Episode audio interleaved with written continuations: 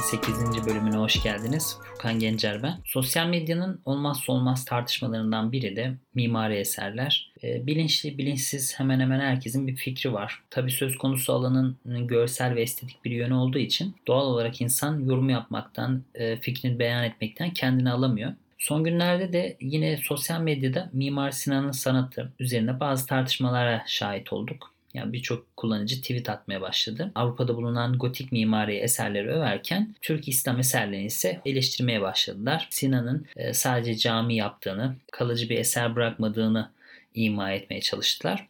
Tabii herkesin güzel ve estetik anlayışı farklı kişisel olarak gotik mimariden hoşlanıyor olabilirsiniz fakat e, bu kıymetli eserlere, mimarlara haksızlık yapmayı gerektirmez. Bu yüzden bu hafta önereceğim bir kitap e, bu türde olsun istedim. Reha Günay'ın Yem yayınlarından çıkan Mimar Sinan Neden Bir Tasarım Dehasıdır kitabı olacak. Reha Günay 1937 yılında İstanbul'da doğdu. 1960'da İstanbul Teknik Üniversitesi Mimarlık Fakültesini bitirdi. 1978'de İstanbul Üniversitesi Sanat Tarihi bölümünden doktor ünvanı aldı. 1987'de doçent, 1994'te profesör oldu. Mimar Sinan'ı ve yapılarını inceleyen e, çok önemli iki tane eseri var. Mimar Sinan ve Sinan'ı İstanbul'u diye. Bu kitabı nispeten daha kısa hemen hemen herkesin okuyabileceği ilgili alanın hani teknik detaylarını daha az içeren bir kitap. Temel olarak ise sorular ışığında Sinan neden bir tasarım dehasıdır sorusuna odaklanıyor. Yakın dönemde çıkan bir kitap 2019 yılında yayımlandı.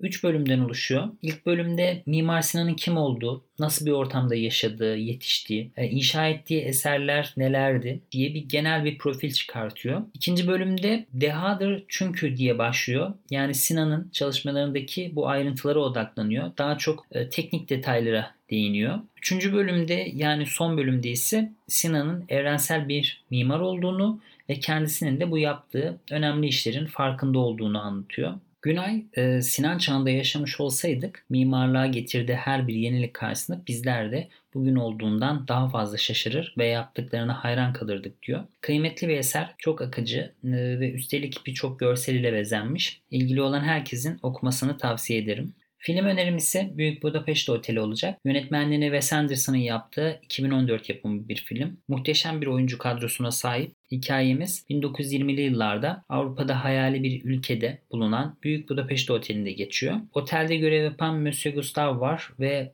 yeni işe giren bellboy Zero Mustafa'nın maceralarına tanık oluyoruz. Tabi bununla birlikte dönemin sosyal ve toplumsal yaşamına dair de bilgi sahibi oluyoruz. Çünkü Anderson filmi e, Steven Zweig'ın eserlerinden ilham alarak senaryolaştırıyor. E, Wes Anderson'ın sinema dili şahanedir. Daha önce izlemeyenler olabilir. Muhteşem bir hayal dünyası vardır ve bu hayal dünyasını ince detaylarıyla süslüyor. Hala izlemediyseniz bir an önce izleyin derim. Bir kitap bir filmin bu haftalık sonuna geldik. Önümüzdeki hafta pazartesi günü görüşmek üzere.